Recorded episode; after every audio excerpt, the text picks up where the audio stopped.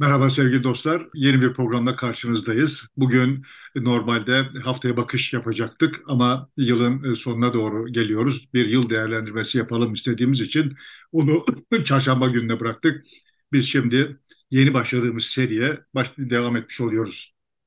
Seçim 2023'e doğru programını ikincisini yapacağız. Birincisi çok ilgi gördü ve çok izlendi ve e, çok da e, yorum aldı. Altlarında da çok yorum var doğrusu bizi hem memnun eden hem de şaşırtan bir e, tabloyla karşı karşıyayız. Bu kadar beklemiyorduk değil mi biz e, ilgi göreceğini bu programı başlarken? E, biraz çoğu zaten Twitter etkisi ve evet böyle şahıslar üzerinden konuşunca şahı, şahıslara çok vurunca çok ilgi görüyor. Bu hani sadece şaşırtmak değil yani beni ürküttü de işin hakçası kendi hesabıma böyle hani polemik yapan ve bu yüzden izlenen birileri olmaktan hoşlanmıyorum kendi hesabıma.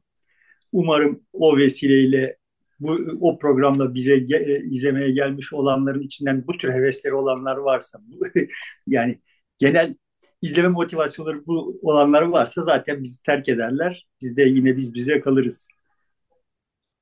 E, ama yani her seferinde birazcık sayı artmış oluyor. E, Artıyor. E, sayısı da arttı, izlenme sayısı da arttı. Bu e, kısa zamanda en çok izlenen e, videomuz oldu. E, bu da aslında sevindirici. Şu ya da bu sebeple gelmiş olmuş, olmuş olmaları e, önemli olmakla beraber bir, yok yok izlemiş olmaları Gelen, zaten.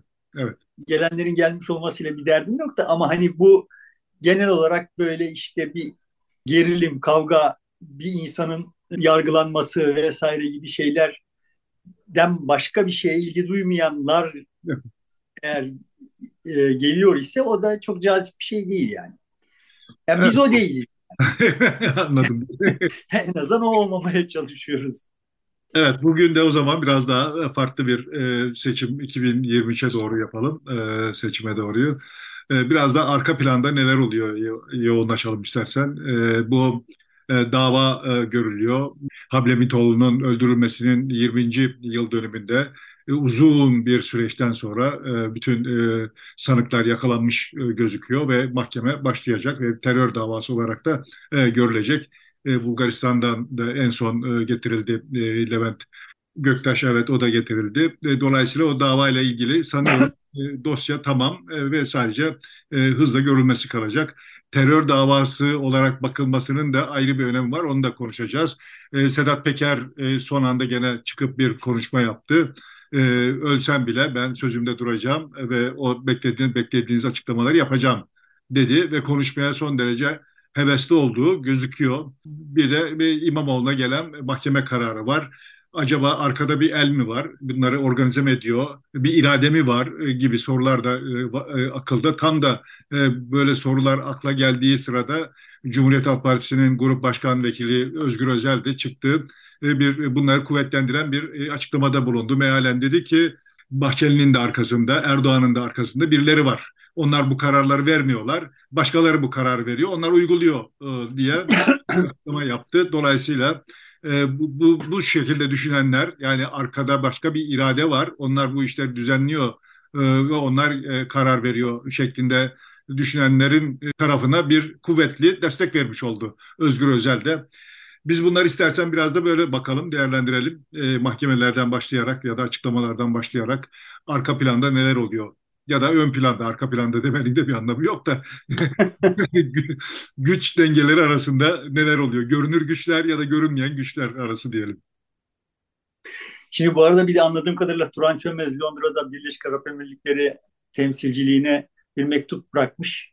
Yani şeyi bırakın, e, tecriti kaldırın, evet. dijital tecriti kaldırın Sedat Peker konuşsun diye. E, yani evet şimdi benim kendimce kendimi uzman gördüğüm alan siyasetin sosyolojisi. Burada e, Turan Çömez'in bu girişimi de akıllıca bir girişim. Yani bence e, beklenmedik bir e, talep olmuş. evet alışık olmadığımız bir hamle yani. E, yani on, onların ne mana taşıyor olduğuna da gelebiliriz zannediyorum pro, programını izleyen şeylerinde ama Hani önce şöyle başlayayım yani benim kendimi iyi hissettiğim, uzman hissettiğim alan e, siyasetin sosyolojisi. En sonda söyleyeceğimi en başta söyleyeyim. Sonuçta muhalefetin aktörlerini bir kenara bırakacak olursak muhalif kamuoyunun esas gücü kendisi. Kendisinden başka bir gücü yok. Yani bütün bu hikayeyi kendi payıma hep böyle görüyorum.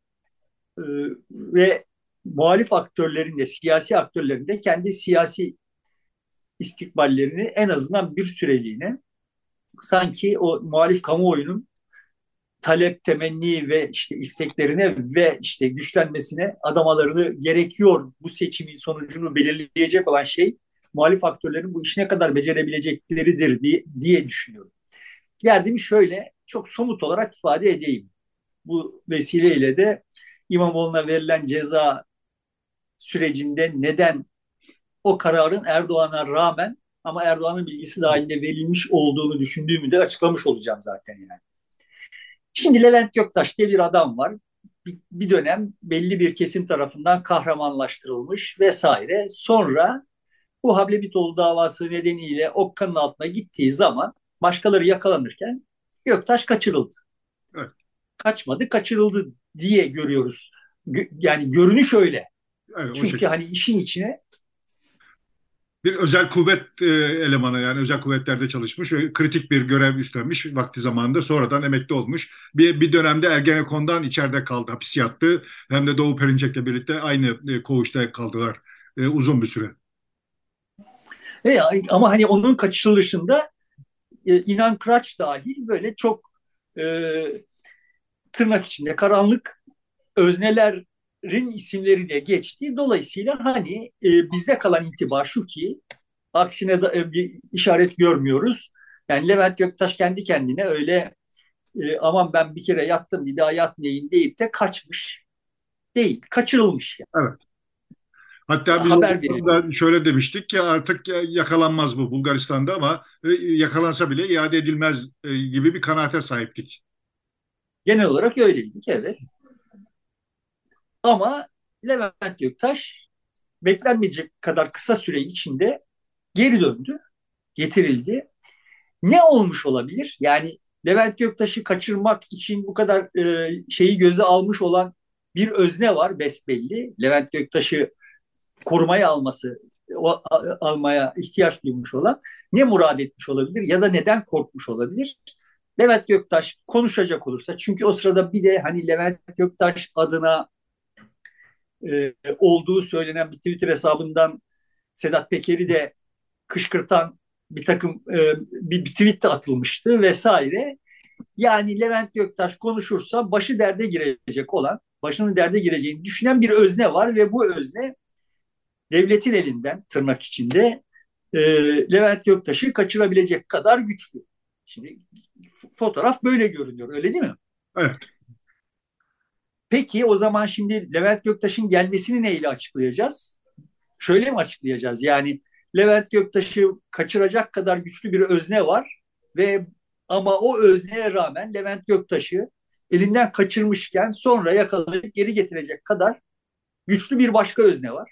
Olay böyle olabilir. Evet. Bunu, bu ya şekilde, da şöyle olabilir. Bu şekilde düşünenler var epeyce e, kuvvetli bir şekilde. Elinden kaçıranlar şimdi kaçırdıklarını geri aldılar diye düşünenler de var. Evet. Ya da şöyle de olabilir yani. Levent Göktaş'ı kaçıranlar onu getirenlerle aynı özne olabilir. Levent Göktaş'ı kaçırdıktan sonra yurt dışında onunla bir pazarlık yapıp neyi söyleyeceği, neyi söylemeyeceği konusunda bir anlaşmaya varıp ve işte ona bir takım garantiler verip geri getirmiş de olabilirler. Bunları bilmiyoruz. Bu da mümkün ee, ama yani o irade burada da aynı şeyi söyleyebilirdi ona. E, yurt dışına kaçırmasına gerek yoktu. Belli ki orada çatışan, karşı karşıya gelen iki irade var. E, o çatışmadan bir uzlaşma da çıkmış olabilir. E, çatışmada iki gruptan birisi galip gelmiş olabilir. Olabilir. Belki galip de gelmediler. Yani sonuçta herhangi birisi galip de gelmedi. Maç devam ediyor yani. Ama hani şu olabilir yani. Levent Göktaş burada böyle hani ikna edilene kadar bir olayın serinlemesi, ona bir garanti verilmesi, o garantiyi onun inanmasını sağlamak için bir süreye ihtiyaç var. O Türkiye'de geçirilecek olursa e, olmayacak. O yüzden kaçırdık. Dışarıda ona yani Bulgaristan'da ona ulaşıp bunların pazarlığını yapmak daha kolay olabilir gibi. Yani her halükarda benim e, işaret etmeye çalıştığım husus orada yekpare bir iktidar bloku yok. Yok. Bende kalan intiba bu. Yekpare değil. Yani birbiriyle dans ediyor olan, birbirinin ayağına basmakta yeri geldiğinde imtina etmeyen bir iktidar bloku var. Bunu böyle tasnif etmekten hoşlanmıyorum. Çünkü e, her tasnif bir şeyleri dışarıda bırakıyor ama sadece ifade kolaylığı olsun diye diyelim ki bir Erdoğancılar var. Bir e, Ergenekoncular, ulusalcılar ne diyeceksek onlar var. E, bir de milliyetçiler var. Yani e, MHP tandanslı olanlar var. Şimdi asıl hikayeyi çetrefil hale getiriyor olan şey Levent Göktaş'ın kaç, kaçırılması sonra yakalanıp getirilmesi değil. Asıl çetrefil hale getiren şey şu. Levent Göktaş yargılanacak. Yargılanması yargılanma sürecinde onun terör suçlusu olarak değil bir adi suçlu olarak yargılanması için ciddi bir çaba harcayan bir özne var. Ve bu özne kaybetti. Levent Göktaş bir terör suçlusu olarak yargılanacak. Yani iki hamle yaptı, ikisi de kaybetti. Bu hamleyi yapan iktidarın bir parçası. Yani Levent Göktaş normal bir suçlu olarak yargılansın. Normal mahkemelerde yargılansın. Terör mahkemelerinde değil. Diğer iktidarın bir parçası. Görüyoruz yani. Ama onu ısrarla terör suçundan yargılamak isteyenler de iktidarın bir parçası. Dolayısıyla şimdi böyle yekpare bir iktidara muhatap olmuyor olduğumuzun en tipik göstergesi ortaya çıktı bu hafta içinde. Evet. Benim derdim bu. Hatta bu e, iktidarın içerisindeki birbirleriyle dans eden bu güçler e, birden çok fazla, e, 3, 4, 5 grup da olabilir. Bunlar sadece e, kendi e, aralarındaki kendi güçlerine dayanmıyorlar. E, muhalefetten de bazı güçlerle işbirliği yapıyorlar. Daha doğrusu iktidarın dışındaki güçlerle de e, ilişki içerisindeler diyelim. İşte tam da buraya gelmek istiyorum. Yani biz böyle kafamızda bir Erdoğan var. Onun kadiri mutlak olduğu bir iktidar odağı var. Yani her dediğini yaptırabil yaptırabildiği bir teşkilatı var. Ve onun karşısında da işte on, e, ona hiçbir teması olmayan, ondan tamamen e, onun tamamen antitezi olan e, bir muhalefet var diye okuyoruz. Olay böyle değil yani. O, o katlara çıktığın zaman kimin eli kimin cebinde, kim kiminle hangi oyunu oynuyor bunları bilemeyiz. Yani böyle Erdoğan'ın ayağına basıyor olan birileri aslında bu muhalif kanadın pek çoğunun içine sinmeyecek birileri olabilir. Evet. Öyle olma ihtimali şu aşamada e, yüksek gibi duruyor. Her zaman öyledir zaten yani. Şimdi ne manaya geliyor Levent Göktaş'ın terörden e, yargılanması? Bu son derece ciddi bir iş yani. Bunu yani Levent Gök e, Hablemitoğlu hadisesini e, cemaate bağlamak için çok ekstra bence çok manasız bir çaba harcandı.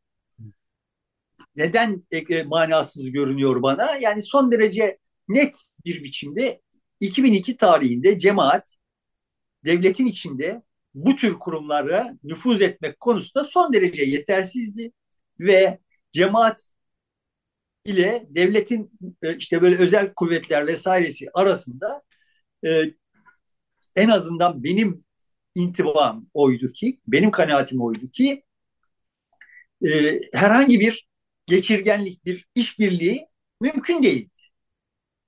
Yani cemaat o kadar o kesimler için o kadar şeytaniydi yani. Şimdi e, orada bir karşı tez var. Ben biraz da ona e, daha mantıklı görüyorum, yakın görüyorum kendimi de. E, o da işte 80'lerden bu yana aslında Ergenekon kendi bünyesi içerisinde Fethullah'ı da yetiştirdi, o kadroları da büyüttü. Devlet içerisinde belli yerlere kadar gelmelerini sağladı. 90'lı yıllarda birlikte eylem yapmaya başladılar. Ama yine Ergenekon'un eski kadroları öncüydü e, Hablemitoğlu cinayeti tam da devir teslimin yapıldığı Ergenekon kadrolarının ikinci planda kaldığı e, işte FETÖ kadrolarının e, ön planda olduğu bu arka plandaki bütün işleri onların devraldığı bir eylem olarak e, adlandırılıyor ve bunu örtmek için de sanki Ergenekon bunu yaptığı e, gösterisi yani kanıtlarını ortaya çıkartacak şekilde de bir takım düzenlemeler e, yapıldı o dönem için. E, devir teslim işidir bu deniyor.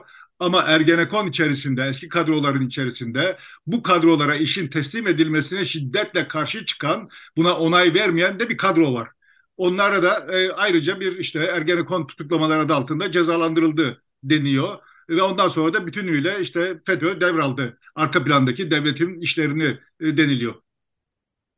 Çok muhtemel yani e, imkan dahilinde yani böyle bir şeyin ihtimalini yok sayamam. Sadece benim o dönemdeki kanaatlerim ve işte Hablemitoğlu cinayetini nasıl tasnif ettiğim ile ilgili uzun süre onunla yaşadığım için bu o kanaatle yaşadığım için yani ben dün gece yattığımda işte hani bugün bunları konuşalım diye düşünürken yani benim o kanaatlerimin çok uzun süre kendi, kendi hesabıma bir meydan okumaya tabi olmaması yüzünden bir e, kemikleşme, haksız bir kemikleşme olmuş olabilir mi diye düşündüm. Olabilir. Ama yani bende kalan kanaat şuydu ki bu iş bu işin içinde cemaat yok.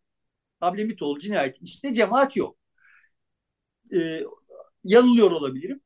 Evet. Ama ben yanıl, e, yanılıyor olsam bile bunu ısrarlı bir, bir biçimde cemaate bağlamak e, iştiyakı hala boşlukta duruyor. Yani pekala işin aslı cemaatle işbirliği içinde yapılmış olsa bile bu kadar ısrarla cemaati buna bulaştırmak gerekmeyebilirdi e, ilgili özneler tarafından. Orada da işte bir e, şeytan yaratma ihtiyacının iktidar blokunun bir kısmı için, iktidar blokundaki bir kesim için şeytan yaratma ve bütün şeytanlıkları cemaate yıkma e, çabasının bir e, ürünüydü diye düşünüyorum. Bütün bunların da çok ehemmiyeti yok. Ehemmiyet olan şey şu. E, Levent Göktaş'ın terörle yargılanması, terör suçu işlediği Daha doğrusu Hablemitoğlu cinayetinin doğrudan doğruya bütün sanıklarıyla birlikte terör davası olarak görülmesi. Evet. Bu şu manaya geliyor. 2002'de cemaatin bir terör örgütü olduğunun yargı tarafından tespit edilmiş olduğu manasına geliyor. Bu ne manaya geliyor? 2002'den 2013'e kadar cemaatle ilişkisi olmuş olan ve mevcut teamül çerçevesinde kardeşim 17-15 Aralık milattır gibi bir saçmalıkın arkasında kendisini e, korumaya e, altına almış olan öznelerin başının derdine girebilecek olduğunu gösteriyor. Girecek manasında söylemiyor. Girebilecek. Bundan sonra artık 2007'de, 2011'de, 2008'de birisinin e, hoca efendiye iltifatlar yağdırmış olması suç teşkil edebilir. Bunun emsali O gözle bakılacaktır ve delil bulunacaktır. Ha bak sen bilmeden değil bilerek aslında bunu yaptın. Onun üyesiydin deme gibi bir e, imkan ele geçmiş olacak bir grubun. Bu yani böyle olacak manasında söylemiyorum. Ama ne olmuş oldu? Şimdi bir grup diğer kesime diğer kesimin tepesine bir Damokles'in kılıcı asmış oldu. Ya bak terörden yargılanabilirsiniz. Buna Erdoğan da dahil. Herkese demiş oldu ki bir kesim terörden yargılanabilirsiniz.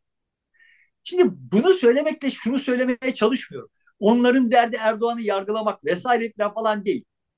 Anlaşılan o ki ama bu Levent Göktaş hadisesinin bize gösterdiği o ki içerideki hesaplaşma o en üst katlardaki hesaplaşma bu bu ölçekte şantaj yapmayı gerektirecek kadar kızışmış.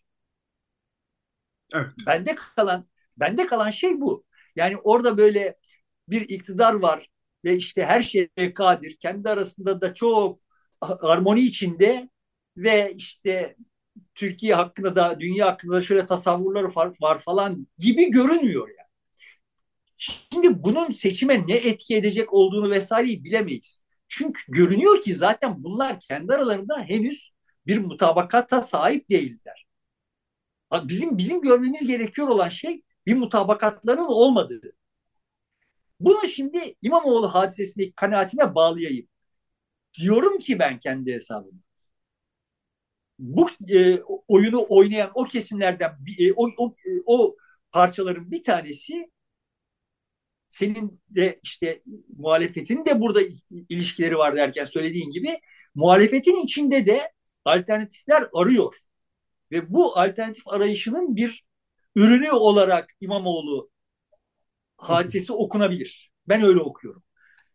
Bunu teyit eden işte e, sonuçta o davadan bir gece önce Erdoğan'ın kendi dar kadrosunu toplayıp böyle bir dava bu davadan böyle bir sonuç çıkarsa seçim bundan nasıl etkilenir diye sorduğu ortaya çıktı ya da böyle bir iddia ortaya çıktı İsmail Saymaz yazdı.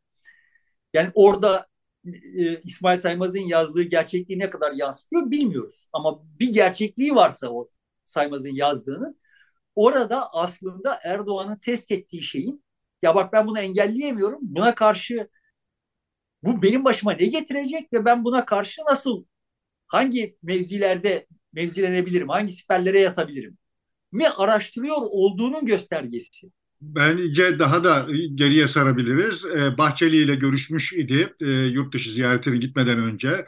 O görüşmede e, sanıyorum bu davanın bu şekilde neticeleneceği e, ve bunun doğuracağı sonuçların nasıl olacağı ve bu sonuçları biz nasıl yönetiriz üzerine görüştüklerini tahmin ediyorum. Zannediyorum yani. Evet yani şimdi bu çerçevede bakacak olursak e, kendisine doğru gidiyor olduğumuz seçim yani bütün bu hadiseler bende bir seçimin olacağı e, ihtimalini yükseltiyor. Tam tersinde yapılır olabilir. Benim kanaatim, benim hissiyatım diyeyim böyle. Bir seçim olacak. Yani bir seçim olacağı için bu kadar dans ediliyor. Evet. Seçimi yapmama seçeneği hali hazırda masada yok. Yani, seçimi yapmama derken kastım son derece çok daha kanlı, çok daha biçimsiz oyunlara tevessül edilmeyeceği oyunun e, sandıkta çözülmesine çözülmesinin hali hazırda masadaki güçlü ihtimal olduğu e, kanaati oluşuyor bende.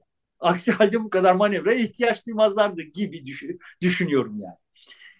Bir seçim olacak ve bu seçim için henüz kimse kendi kozlarının tamamını oynamış değil. Bu bir oyun oynanıyor ve bu oyunun sonunda bir e, pozisyon almaların almalarla gitmiş olacağız seçime.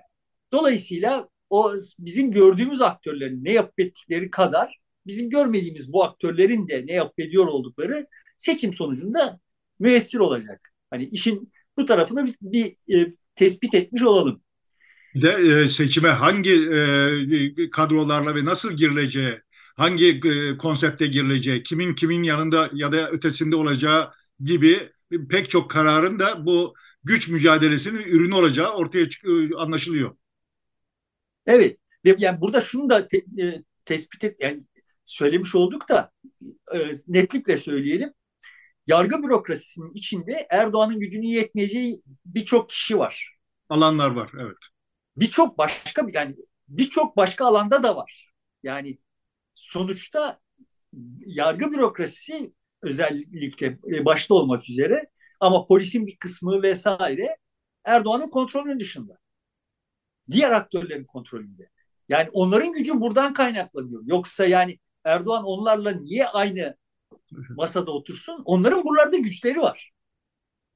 Onların seçmenden oy alma kabiliyetleri yok. Yani. seçmenden oy alma kabiliyetleri olsa onların da Erdoğan'a ihtiyacı olmayacak. Dolayısıyla şimdi böyle kadiri mutlak her istediğini yapan, keyfine göre oyun kuran bir Erdoğan olmadığını peşinen kabul etmek gerekiyor ve dolayısıyla da ya işte orada İmamoğlu davasında şöyle bir karar çıktı o halde Erdoğan bunu tasarlamıştır demeden önce biraz düşünmek gerekiyor. Evet. Benim temel derdim bu. Yani İmamoğlu kararının Erdoğan'ın e, iradesiyle ve isteğiyle alınmadığını ben de e, düşünüyorum. E, ona rağmen ama bilgisi dahilinde e, buna engel olamamıştır. E, o kararı kim aldı e, dersek o gruplardan sadece bir grubu Erdoğan'a yakın olan kesim belki de kendisini yedeklemek için, Erdoğan'ı yedeklemek için Karadeniz diye e, tırnak içerisinde kodlayabileceğimiz bir kesimin bu ürünü. O yüzden zaten Erdoğan çok fazla da müdahil olmuyor. Yani tamam madem öyle istiyorsunuz öyle olsun e, filan diye. Yani onlar iki seçimle gitmiş olacak Karadeniz lobisi. Bir tarafta Erdoğan, bir tarafta e, işte İmamoğlu. Kim kazanırsa kendileri kazanmış olacak. Yolu ondan devam edecekler. Böyle bir hazırlığın içerisinde gibi gözüküyorlar.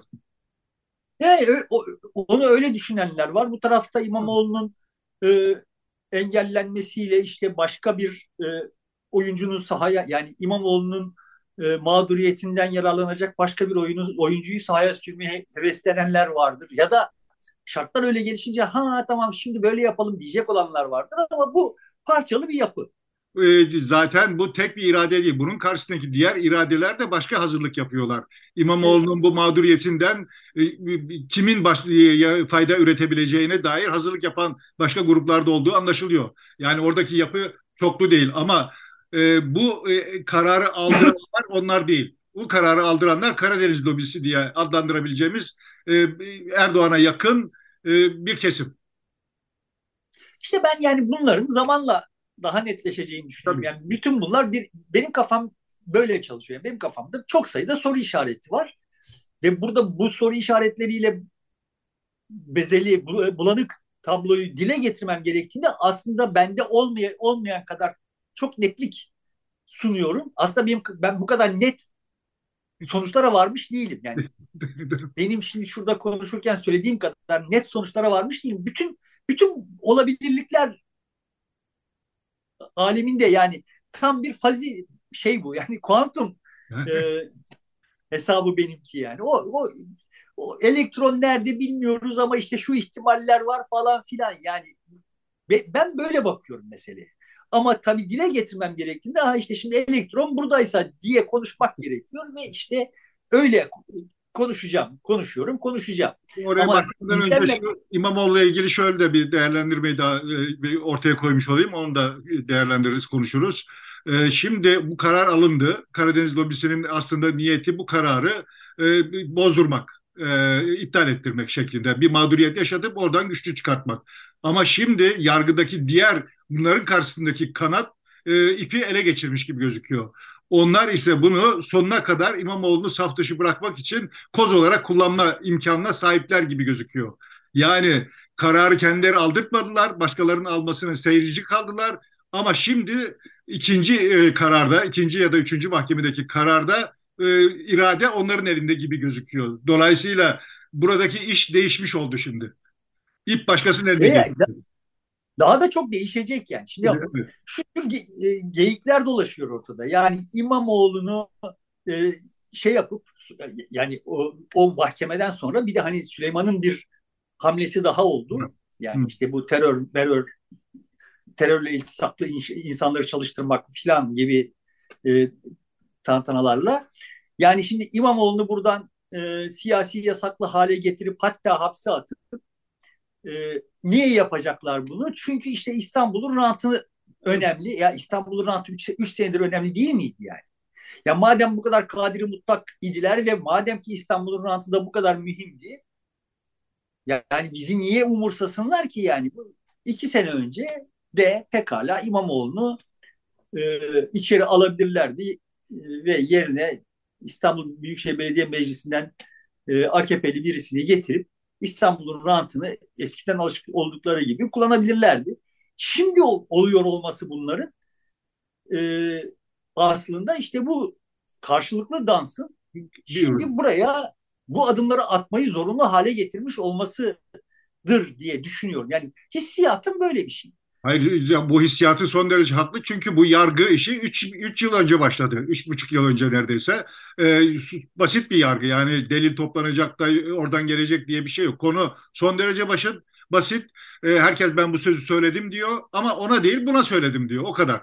Ee, tanıklar da ortada. Demek ki 3 ayda 4 ayda neticelendirilip e, bütün aşamalar hızlıca bitirilebilirdi. Yani bir yıl dolmadan e, çoktan siyasi yasaklı olur ve e, İstanbul Büyükşehir Belediye Başkanı değişmiş olur idi. Demek ki sadece mesele ranta ele geçirmek, İstanbul Belediye e, kaynaklarını sahip olmak meselesi değil. Şimdi seçime giderken bu yapılıyor. Bu açıdan daha önemli.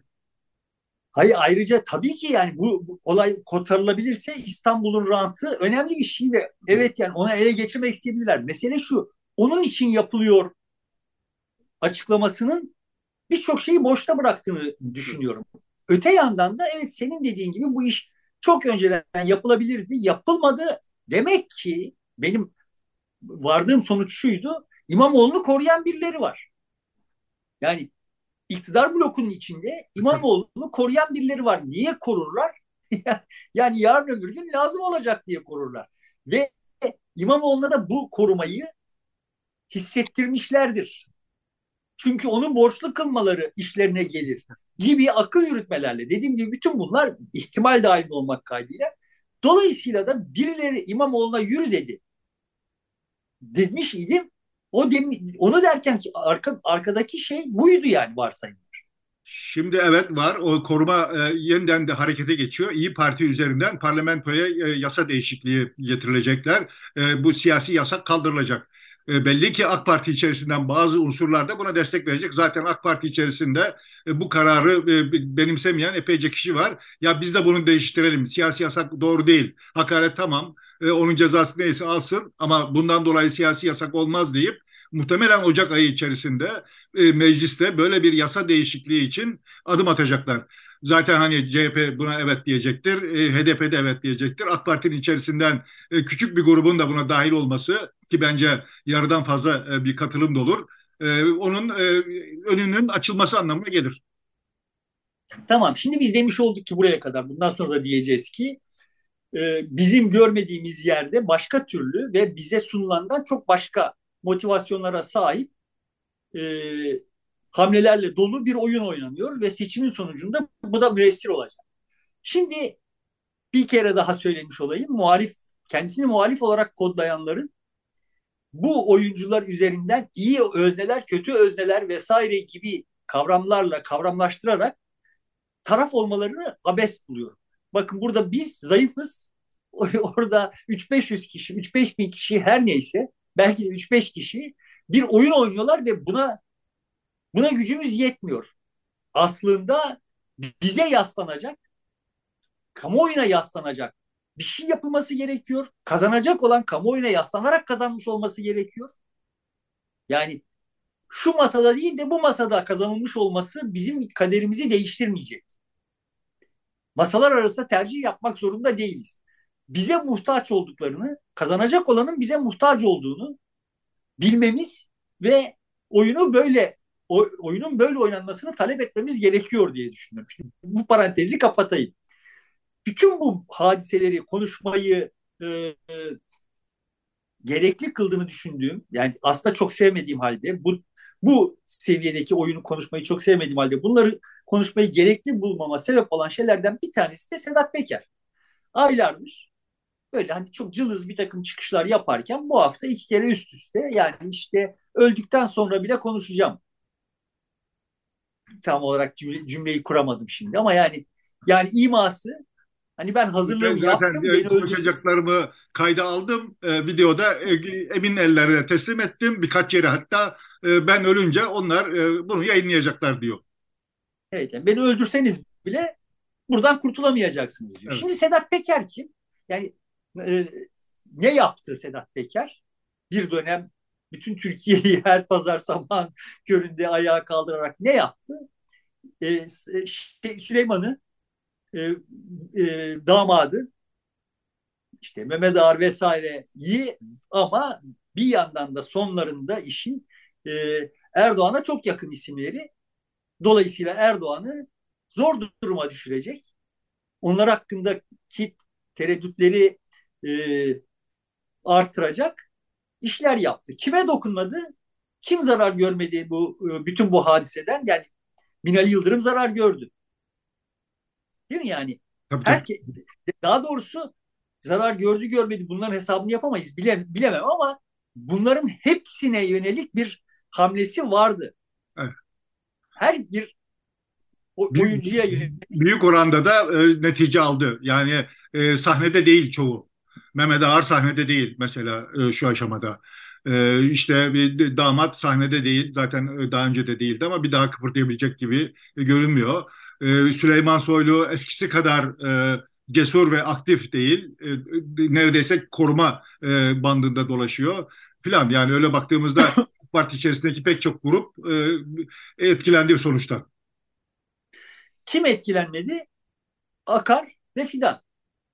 Kim Akar ve Fidan? normal şartlarda şu anda bulundukları pozisyonda bulunmaları en tuhaf olan insanlar. Yani 15 Temmuz akabinde yaşadıklarımızı hatırlayalım.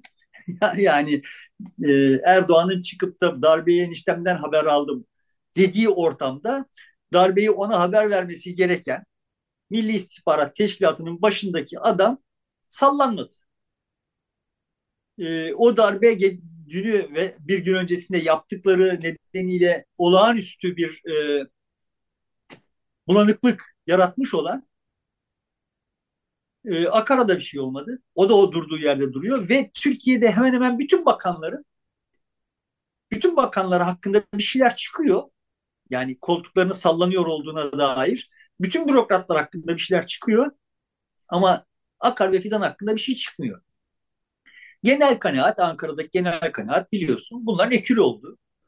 Ee, yani ben bu ekürlük işlerini falan çok e, tereddütle yani evet, birçok ekürü vardır, hep vardır ama hangi şartlar altında hangi kayıtla yürürler bunları bilmediğim için yani hep geçici şeyler olarak görmüşümdür onları yani. Burada görünüyor ki çok uzun süredir uzaktan baktığımda his, his olarak konuşuyorum. Çok e, uzun süredir devam eden istikrarlı bir işbirliği var. Bu işbirliğinin e, böyle sürmesi ya ortak bir menfaat süre giden ortak bir menfaat ya da ortak bir proje olacak. Yani bir tırnak için ideoloji olacak. Kendi başlarına birileri midir bunlar? Değildir muhtemelen. Tabii. Yanlarında, yamaçlarında veya üstlerinde başka birileri vardır. Onlar kimlerdir? Onların planları nelerdir? Hesapları nelerdir? Bunları bilmiyoruz ama görünen tablo itibariyle bakıldığında bütün bu iktidar oyununda bir biçimde asal gaz gibi kimseyle reaksiyona girmeyen hiçbir oyunda e, yani başkalarının ayağına basmayan, kendilerinin ayağına basılamayan özneler gibi e, duruyorlar.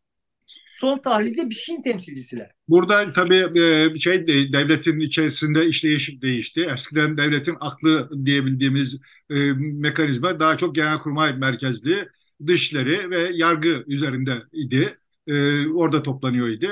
Şimdi ise MIT merkezi e, haline geldi bu devlet aklının. E, Genelkurmay da onunla birlikte hareket ediyor ama MIT daha önde gibi gözüküyor. Dolayısıyla iki kurumun başında olan kişi olarak yani devletin aklını temsil eden iki isim e, ekure olmak zorun durumundalar. Zaten pro, belli bir projeyi, belli bir anlayışı birlikte yürütüyorlar. Pek çok şey Türkiye'nin zaten buradan yürüyor. Yani Dışişleri Bakanlığı falan var ama mesela komşularla olan pek çok ilişkiyi e, Hakan Fidan yürütüyor. Savunma Bakanı e, o, daha legal görüşmeleri yürütüyor bakan olarak. E, geri kalanını ancak Dışişleri Bakanı tamamlayabiliyor. O yüzden zaten öne çıkan bir kurum durumunda Milli İstihbarat Teşkilatı her ilişkide. İşte şimdi bunların planı ne? Yani bu iktidar oyununda bunlar kiminle yol alma niyetindeler? Yani bunlar derken işte Akar, Fidan ve temsil ettikleri neyse o. Şimdi bu konuda elimizde bir ipucu yok. Benim elimde yok. Beni ikna edecek kadar e, ciddi bir şey yok ortada. Ne planlarının ne olduğu hakkında çok net bir fikrim yok ama görünen o ki yani bu İmamoğlu davasıyla işte e, Ablemitoğlu davasıyla vesaireyle bu siyaseti dizayn etmeye, devleti dizayn etmeye kalkıyor olanların güçlerinin yetmediği bir yerde duruyorlar onlar. Ve bu oyunların içinde de değil gibi duruyorlar. Yani mutlaka bir müdahaleleri, bir vesaire yorumları kendilerince vardır ama sanki bunun dışında bir oyunun, bunun dışında bir oyuncu. En azından bunlarla herhangi bir bağlantı kurulamadı. Var idiyse bile. Hayır tutumlarından da bir, yani şeylerini kestiremiyoruz yani neyin yanında olduklarını kestiremiyoruz. Yani işte dediğim gibi böyle asal gaz gibi nötr. ne kokar ne bulaşır bir şey olarak orada duruyorlar. Ama onlara dokunulamıyor olması gösteriyor ki onların içlerine sinmeyecek bir çözüme de ulaşılması, onu, o çözümün hayata geçirilmesi zor onların projelerinin, hedeflerinin ne olduğunu açık ve net olarak bilmiyoruz. Ama onların itiraz ettikleri, hayır dedikleri e, bir şeyin olmadığını da fark edebiliyoruz, görebiliyoruz. Onlar hayır diyorsa o iş e, büyük oranda gerçekleşmiyor. E, ama hangi işin içerisinde olduklarına dair bağlantılar da kamuoyu önüne pek fazla düşmüyor. O yüzden de neyin nelerle kimlerle beraber oldukları ve ana hedeflerinin ne olduğuna dair kamuoyunun çok e, yakından bir bilgisi olduğunu zannetmiyorum. Ya da bazı aktörlerin de bilgisi olduğunu zannetmiyorum kamuoyundan öte. kamuoyunu bilmem ben, ben bilmiyorum yani. Çok böyle şematik bir açıklama var. Yani mevcut iktidar bloku içinde Atlantikçi olanlar sadece onlar. Yani işte e, milliyetçiler diyebileceğimiz kesim bir, bir türlü tam bağımsızlıkçılık derdinde işte e, ulusalcılar veya işte ergenekocular diyebileceğimiz kesim e, Avrasyacı bir pozisyonda gibi görünüyor. E, ama görünüyor ki işte her türlü melaneti üretebileceklerini göstermiş gibi görünen bu kesimler Erdoğan'ı e, Avrupa'dan ve Amerika'dan koparamıyor yani. Tamam yani zaten NATO bağlantısı olduğu için yani, e, e, Savunma Bakanlığı'nın oralarda ilişkisi vardır ama e, Avrasya'nın Avrasya'daki ilişkilerin içerisinde de var her ikisi. O ilişkileri de yürütüyorlar onların dışında değil. E, mesela e, CIA ile işte Rusya'nın e, istihbarat örgütünü heyetler halinde Ankara'da toplantıya çağırmış olması ve o toplantıyı modere etmiş olması Milli İstihbarat'ın son derece önemli. Daha e, Atlantik ya da Avrasyacılığın ötesinde başka bir fonksiyona sahip olduklarını da gösterebiliyor. Benim açımdan o toplantının modere edilmesi ve Türkiye'de modere edilmesi aslında Atlantikçiliktir. Yani sonuçta e, Rusya'yı bir şeye mecbur etmektir. Yani Türkiye'nin pozisyonu itibariyle işte e, demeye çalıştım. Elbette ki e, Avrasya ile ilişkileri kopartmalı, kopartmak falan falan gibi bir şeyden söz etmiyorum. Ama sonuçta Türkiye'yi e, Atlantik'ten kopartmamak.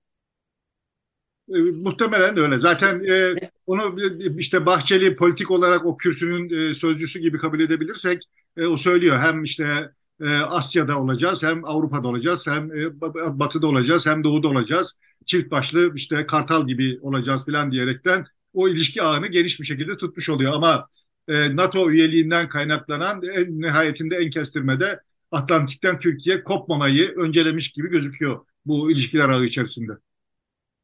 Şimdi Bahçeli'ye e, bence hep söylüyorum lüzumundan fazla ehemmiyet atfediyorsunuz da ama benim açımdan Bahçeli ile yani iktidar blokunda Bahçeli blokunun asıl e, oyuncusu Süleyman benim açımdan.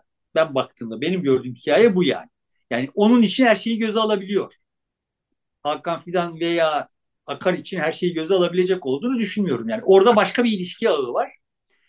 Bütün bu ilişki ağlar, ağlarının tabii e, içinde bir yandan da hani birbirlerinin ayağına basıp basmamaları e, döneminde e, sürecinde şu da var yani.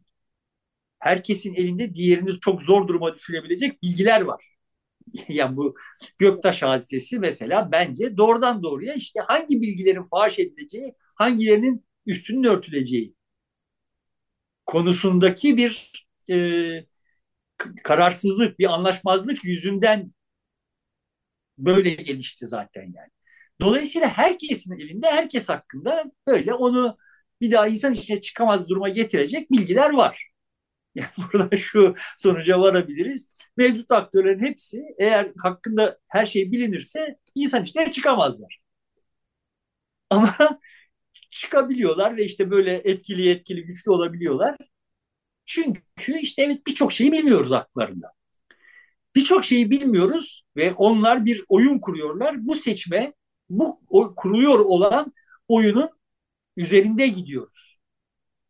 Kimler bu oyunun tarafları içeride AKP'nin içinde üç aşağı beş yukarı bunlar belliydi. Yani işte Binali Yıldırım'ın bir ihtirası vardı, damadın bir ihtirası vardı. Muhtemelen hala olduğunu düşünüyoruz. E, Süleyman'ın bir ihtirası var. Ama hani senin de başta söylediğin gibi aslında çok parçalı bir şey, bu hikayenin içinde işte orada dışarıdan oyuna destek olan normal şartlarda oy al almak gibi bir derdi olmayan zaten ne istese de alamayacak olan başka oyuncular da var. Yani bu Bahçeli de bunların bir tanesi ha, hali hazırda. Ya da Bahçeli'yi kim kullanıyorsa onlar zaten bu işin bir parçası. Doğu Perinçek yani, var orada Vatan Partisi. Evet yani şimdi Doğu Perinçek'in e, seçmenden oyalamayacağı görünüyor ama işte Doğu Perinçek'i ve temaslarını, kontaklarını kullanıyor olan birileri var ya da işte Doğu Perinçek onları kullanıyor. Hadi çok Doğu Perinçek'e de kıymet vehmedecek olursak. Şimdi Bahçeli iyi kötü bir oy alıyor idi. Şimdi görünüyor görünen o ki alamayacak. Dolayısıyla Bahçeli'yi bu anlamda kullanıyordu olanların şimdi başka bir şeye ihtiyaçları var. Ve bu an böyle baktığımız zaman hikayeye biz pekala bu seçimde eğer kamuoyunun bu oyuna dahil olmasını yani seçilecek olanın aslında desteği kamuoyundan almasını sağlayamaz ise birilerinin kucağına oturmak zorunda kalacaklar. Birilerinin enstrümanı olarak. Yani biz seçilmesini sağlarsak oradan bağımsız olmayacaklar ama hiç değilse onlara karşı şimdi Erdoğan'la olduğu gibi ya bak kardeşim ben yoksam siz de yoksunuz deme lüksü olacak. Ama eğer e, oyun böyle masalar arasında oyunu, oyunu oynanıp bitecek olursa, bu seçim öyle bitecek olursa o zaman biz seçimden sonra bugünleri ararız. Yani o masalardan bir tanesi veya birkaçı ittifak halinde işte kimin seçileceğine karar verecek olursa bir daha kimse bizi kale almaz yani. yani e, o seçimi kazanabilecek olduklarını da gösterdikleri zaman artık biz seyirci olmaktan öte çıkan, e, geçemeyiz. İşte ama oy alma kabiliyetine sahip insan bulmaları gerekiyor. Ee, işte Erdoğan çok iyiydi bu konuda. Ee, eğer öyle birilerini de bulabilirlerse evet yola devam edecekler. Ee, rahat ederler. Yani dediğin gibi e, ondan sonra ne, nasıl olacağını, güç dengesini nasıl dağılacağını tabii şimdiden kestirmek zor ama e, belli bir pozisyon elde etmiş olurlar. Yani şimdi biz bunun benzerini daha önce yaşadık yani e, merkez sağ çözülürken işte e, partilerin genel e, başkanlıklarına işte doğru yolunda ana vatanında genel başkanlıklarına birileri yukarıda bir takım oyunlarla yani parti kamuoyunun müdahale edemediği bir takım oyunlarla birileri yukarıdan dizaynlar yapıp atamalar yaptı ve işte ama gördük ki onların oy alma kabiliyetleri zamanla daraldı ve hepsi tasfiye oldu. Şimdi benim derdim şu. Bugün de mesela diyelim ki İmamoğlu bütün bu tezgahın içinden uygun networkleri kurup da çıkıp Cumhurbaşkanı olur ise kamuoyundan aldığı destekle değil de oradan Cumhurbaşkanı çıkar ise onlar pekala yarın İmamoğlu'nu harcayıp İmamoğlu'nu getirebilirler. O mümkün. Ve ve yani sonuçta bilmem kaç yıl sonra yenilirler. Ama bilmem kaç yıl boyunca biz yine telef oluruz yani 90'lardaki o absürt senaryoyu bir defa daha yaşarız. Derdim bu. Kamuoyundan bir destek alması ve kamuoyundan desteği de belli şartlarla alması durumunda kim kim seçilecekse. Benim derdim dolayısıyla Kılıçdaroğlu seçilsin, İmamoğlu seçilsin, Yavaş seçilsin, Akşener seçilsin filan değil. Benim derdim kim seçilecekse kendisini kamuoyuna borçlu olarak seçelim. seçelim. Yani öyle seçilmiş olsun. Birilerinin kucağına oturmak zorunda kalmamış olsun. Dolayısıyla geçen programda Kılıçdaroğlu'na yönelik olarak söylediğim şeylerin özü bu. Kılıçdaroğlu'nun şahsıyla bir alıp veremediğim yok. İmamoğlu ile Kılıçdaroğlu arasında kalsam te, e, muhtemelen Kılıçdaroğlu'nu tercih ederim. İkisi arasında kalsam. Ama mesele şu Kılıçdaroğlu'nun kendisinin kamuoyundan bir icazet almak gibi bir derdi yok. Benim, benim şikayet ettiğim husus bu. Yani orada CHP ya da altılı masa şeyi içinde e, sınırları içinde yukarıda bizden bağımsız bir bir oyun kurmaya çalışıyor olmasına itirazım var. Kendisinin e, desteğini bizden kamuoyundan, kamuoyunun heyecanından çıkartsa yani geçen hafta, geçen programda söylemeye çalıştığım şey oydu. Yani İmamoğlu'nu yaralamak yerine İmamoğlu'nun yarattığı heyecandan Kılıçdaroğlu lehine yararlanacak bir manevra yapabilseydi mesela benim açımdan bir sıkıntı yoktu. Ama bunu yapamayacak bir adam olduğu için sıkıntı var. İmamoğlu'nun İmamoğlu görünüyor ki benim şimdiye kadarki tahlillerimden bana öyle görünüyor ki evet yani benim için tehdit olan kendi başlarına bakıldığında her birisiyle sohbet etsek her birisi de Türkiye'nin iyiliğini düşünüyordur. Ya, ya, yani o öznelerle yani şimdi onlarla konuşsak bana diyeceklerdir ki ya sen hayal alemindesin. Eğer bu devlet olmazsa var ya Türkiye'de bir tane çark dönmez. Yani devlet kötü tamam ama yani bizim şimdi önceliğimiz devleti iyileştirmek falan ayakta tutmak kardeşim de diyeceklerdir bana. Ve kendi hesaplarına kendileri muhtemelen bu söylediklerine inanıyorlardır ve muhtemelen de e, iyi insanlardır. Kendilerini iyi görüyorlardır. Türkiye'nin iyiliğini istiyorlardır. Benim de iyiliğimi istiyorlardır. Ha bu arada bir takım LGBT'yi veya bir takım kadınlar vesaire biraz acı çekeceklerdir ama ya bunlara da katlanılır kardeşim daha ne acılar çek filan diyeceklerdir bana. Tamam şimdi bu insanların e, elinde kalmış bir İmamoğlu benim açımdan çok ciddi bir tehdit. Ya bu insanların elinde kalmış bir Erdoğan'dan daha büyük bir tehdit. Evet yani, yani e, işin gidişatı biraz öyle. Başkalarının işte buraya gitmesi elinde kalma ihtimalinin yüksek olduğu bir e, yol alış biçimi var.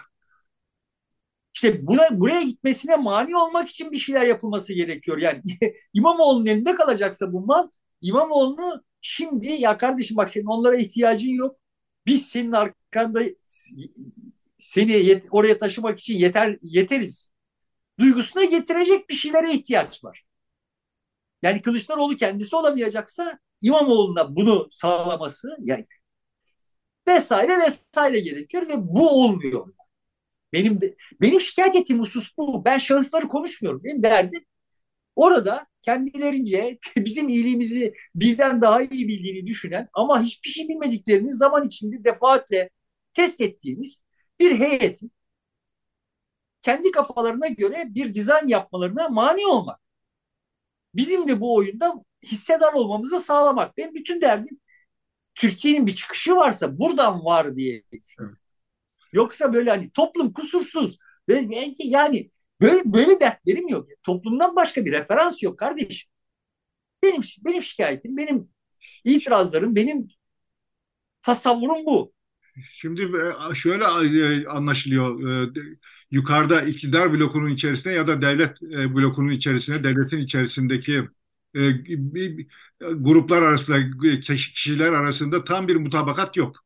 Hatta birbirleriyle bir şey var, dans var.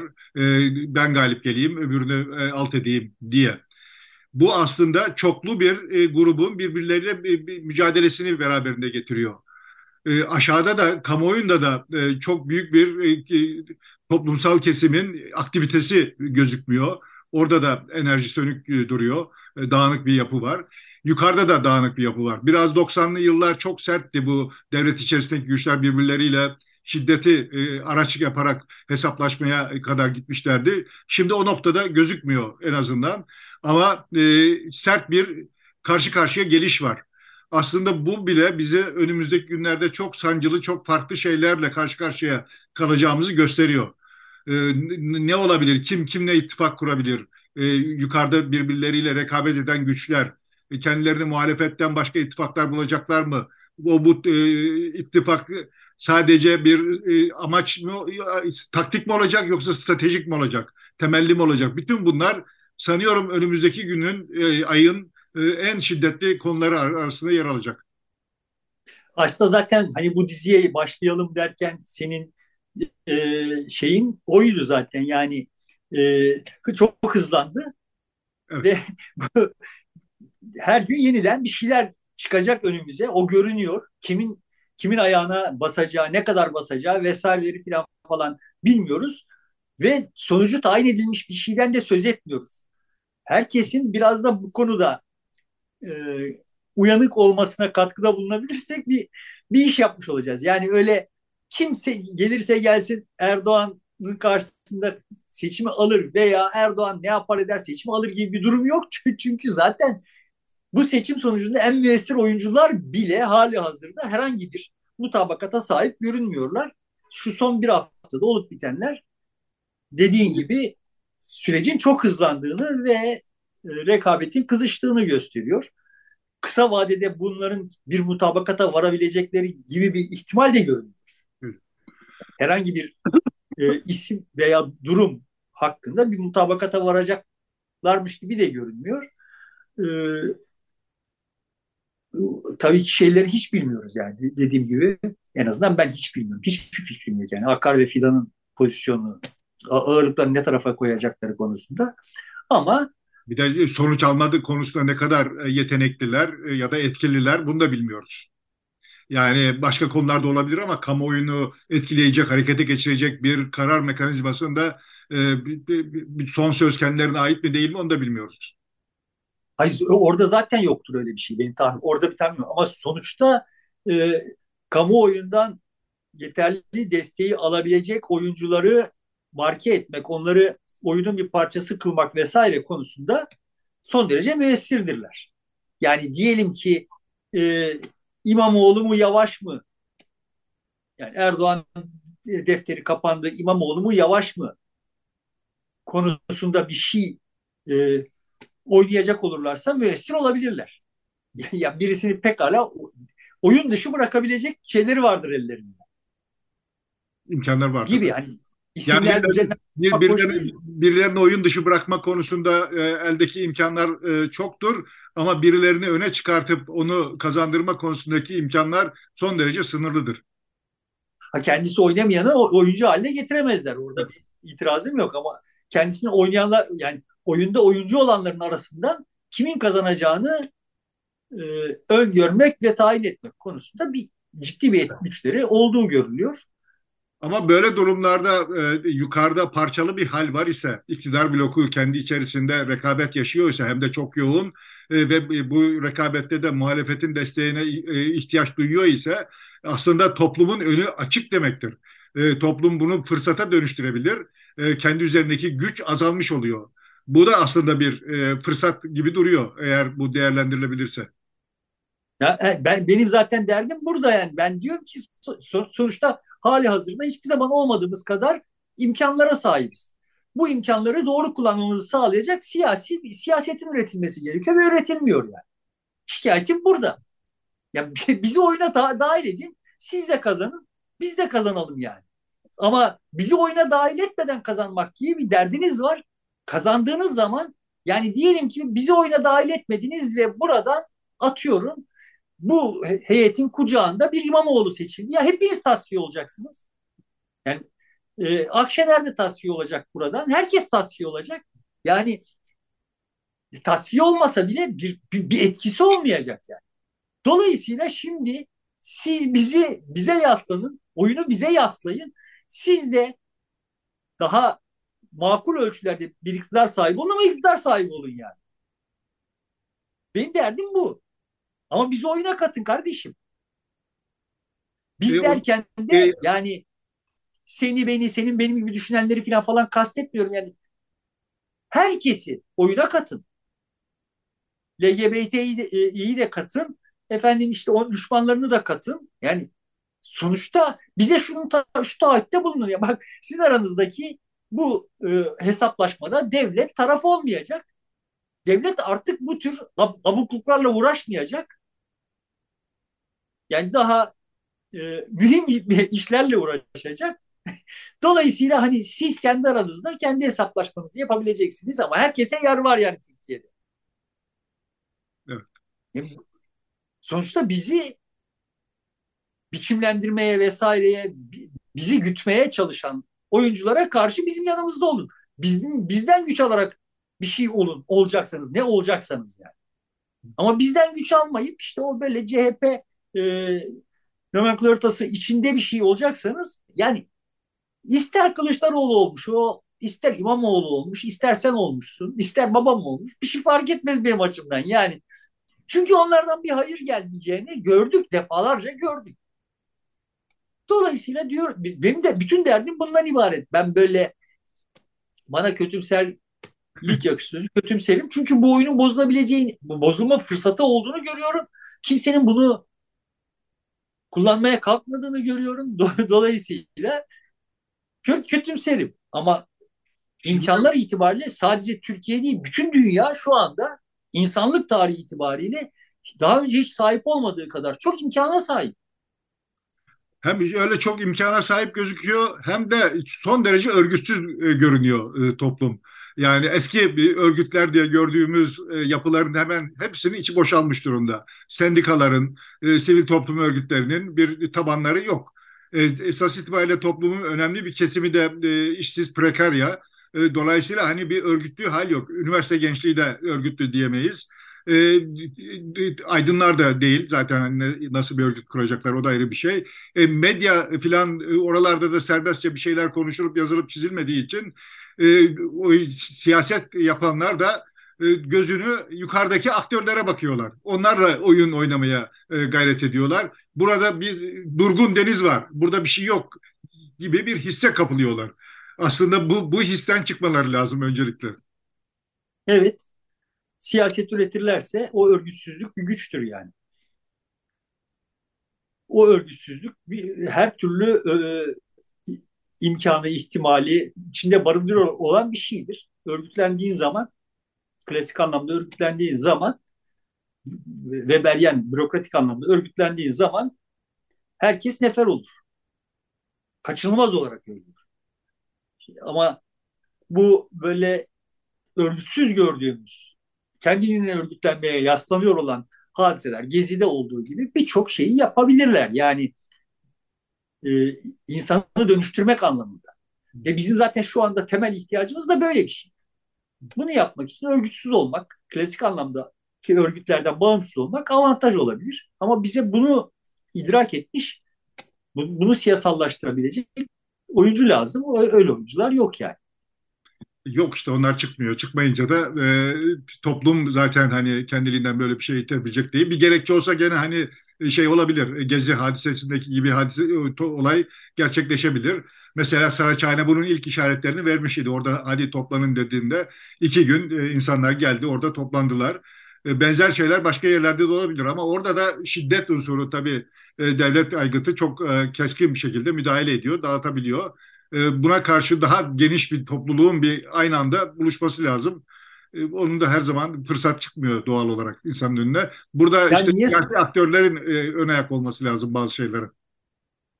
Yani niye bu işleri sokağa çıkıp biz de bir şiddet kaynağı olarak yapalım ki yani şimdi İran'da görüyoruz bu herkes için çok maliyetli bir şey. Sokağa çıkmamıza gerek kalmadan ya bizim bu bir oyuncu yapın yani. Bize bir sorun kardeşim ya kendi aranızda böyle toplanıp toplanıp toplanıp kimi legal kimi illegal masalarda toplanıp toplanıp bizim hakkımızda karar verme şehvetinden bir vazgeçin yani. Böyle diyorum da vazgeçecekler mi geçmeyecekler. Sonuçta yine bizi sokağa çıkartacaklar. Bu 3 ay sonra, 3 yıl sonra, 30 yıl sonra ne zamansa bilmiyorum yani. Ama sokağa çıkartacaklar. Çünkü oyunu oyunun nerede dönüyor olduğunu, hikayenin nerede dönüyor olduğunu, toplumun taleplerinin neler olduğunu vesaireyi idrak etmemekte ısrarlılar. Yani o da işte bu klasik örgütlenmenin getirdiği, yani sen demin saydın her hepsi içi boşaldı. Siyasi partiler içi boşaldı. Şimdi e, Ali Yaycıoğlu ile Bekir Ağırdır'ın e, bir e, değerlendirmesi var. Eskiye göre diyor toplumda e, pek çok kesimde şu kanaat oluştu. Eskiden ne olacak bu memleketin hali e, edebiyatı var idi. Ama şimdi tam tersi biz bu memleket için ne yapabiliriz? E, şu anki sorunları aşmak, gidermek için nasıl hareket edebiliriz diye insanlar sağda solda bir araya geliyorlar. Kendi aralarında konuşuyorlar, görüşüyorlar e, diyor. Bütün mesele işte bu kendi aralarındaki gruplu, grupları e, işte çoban ateşlerini bir araya getirebilmek onların tabiriyle. E, bunu yapmak lazım diye. Yani ruhun değiştiğini, insanlardaki meseleye bakış şeklinin farklılaştığını ifade ediyorlar. Sonuna kadar katılıyorum. Yani yıllardır ben de üç aşağı beş yukarı çeşitli terimlerle bunları söylemeye çalışıyorum. Yani çok gözümüzün önünde çok görünür ve normal sosyal dinamikler ile mukayese edildiğinde çok hızlı bir sosyal dönüşüm var. Çok hızlı yani. Yani e, biraz fazla hızlı neye yaslanarak söylüyorum? Yani e, uyum sağlamakta zorlanıyor Rus. Çok farklı vitesler ortaya çıktı. Ama kadınların statüsünden işte e, e, nominal olmayan e, alım gücü itibariyle gelirlere vesairelere falan falan baktığımız zaman hemen her anlamda 30 yıl içinde dünya tepeden tırnağa, Türkiye tepeden tırnağa değişti. Yani hep aynı misalleri verip duruyorum. Yani ben gençken bir Adidas sahibi olmak için bir kolunu verecek akranlarım vardı. E şimdi Türkiye'de bilmem kaç milyon iPhone satılıyor. Yani dünya ile bu kadar senkronize olmuşsun ve yani e, memnun değiliz. De, olmamız mı gerekiyor? Değil. Tabii ki olma, o, o, memleketin memnun olunacak hali yok. Hiçbir şikayet yok ama tüketim kapasitesi, dünyaya senkronize olma kapasitesi vesaire falan itibarlarıyla bakıldığında 80'lerin Türkiye'si, 2020'lerin Türkiye'si arasında dağlar kadar fark var. E, eğitim seviyesi itibariyle, diplomalı nüfus itibariyle, diplomalı nüfus diplomasının ya da o diplomayı alırken neleri öğrenmiş olduğu falan gibi böyle geyikler üzerinde. Kardeşim bu değil mesele. Eğer adam diploma sahibi olmasaydı kendisini nasıl hissedecekti? Diploma sahibi olduğu zaman kendisini nasıl hissediyor? Aradaki fark bu. Adam diploma sahibi olmasaydı istediği kızı alamayacak olduğunu olmanın e, kompleksi içinde kendisini ve dünyayı konumlayacak. Diploma sahibi olsaydı şu olacaktı hayalleri kuran bir insan olacaktı. Dolayısıyla şimdi adamın e, prangalarının bir kısmından kurtulmuş durumda. Yani bu çok ciddi bir fark. Gibi gibi şimdi böyle saydı, saydığımız zaman evet yani tepeden tırnağa değişmiş bir dünyada yaşıyoruz ve bu dünya bizi oyunun ortağı yapmak için uygun şartlara sahip. Sadece uygun örgütlenmesi yok. Bu seçim aslında bu devlet içerisindeki, devlet aygıtının içerisindeki gruplar ile birbirleriyle rekabet eden, iktidar bloku içerisinde birbiriyle rekabet eden grupların ve muhalefetin kendi aralarında bir oyun kurmak yerine e, toplumun bu değişen kesimleriyle bir ilişki kuru verse herhalde bambaşka bir şey olacak. Yani oyunu bu senin söylediğin gibi e, toplumla oynayıverse başka olacak. Çünkü hakikaten toplum çok değişti. Yani ne iktidar bloku şu anda toplumu anlama kabiliyetine sahip ne muhalefet e, toplumu anlama kabiliyetine sahip e, ne de bu iktidar oyunu e, oynayan yukarıdaki dar kadroların e, toplumu kavrama kabiliyeti var. Ya sonuçta şimdi geçtiğimiz hafta böyle son derece dindar tırnak içinde kendine muhafazakar denen ama çok e, high tech, çok yüksek teknoloji alanında bir oyun kurmaya çalışan gençlerle tanıştım. E, hikaye uzun yani sadece şurasına geleceğim. Şimdi biz kendi görüşmelerimizi tamamladıktan sonra kalkarken kendi aralarında konuşmaya başladılar. İşte saatte geç oldu filan falan. Şu ortaya çıktı. Son derece genç insanlar bunlar. Olsun olsun 3-5 yıllık evliler yani. Ee, hepsi karılarından şikayetçi. Şimdi görünen tablo şu. Onlar kendileri kendi açılarından bakıldığında çağa ayak uydurmayı işte yüksek teknoloji alanında görmüşler ama onun dışında aile kurumu vesaire falan babalarının gibi babalarının ki gibi olacak, annelerinin ki gibi olacak. Varsayımları bu. Bu alanda çok iddialılar, bu alanda son derece muhafazakarlar.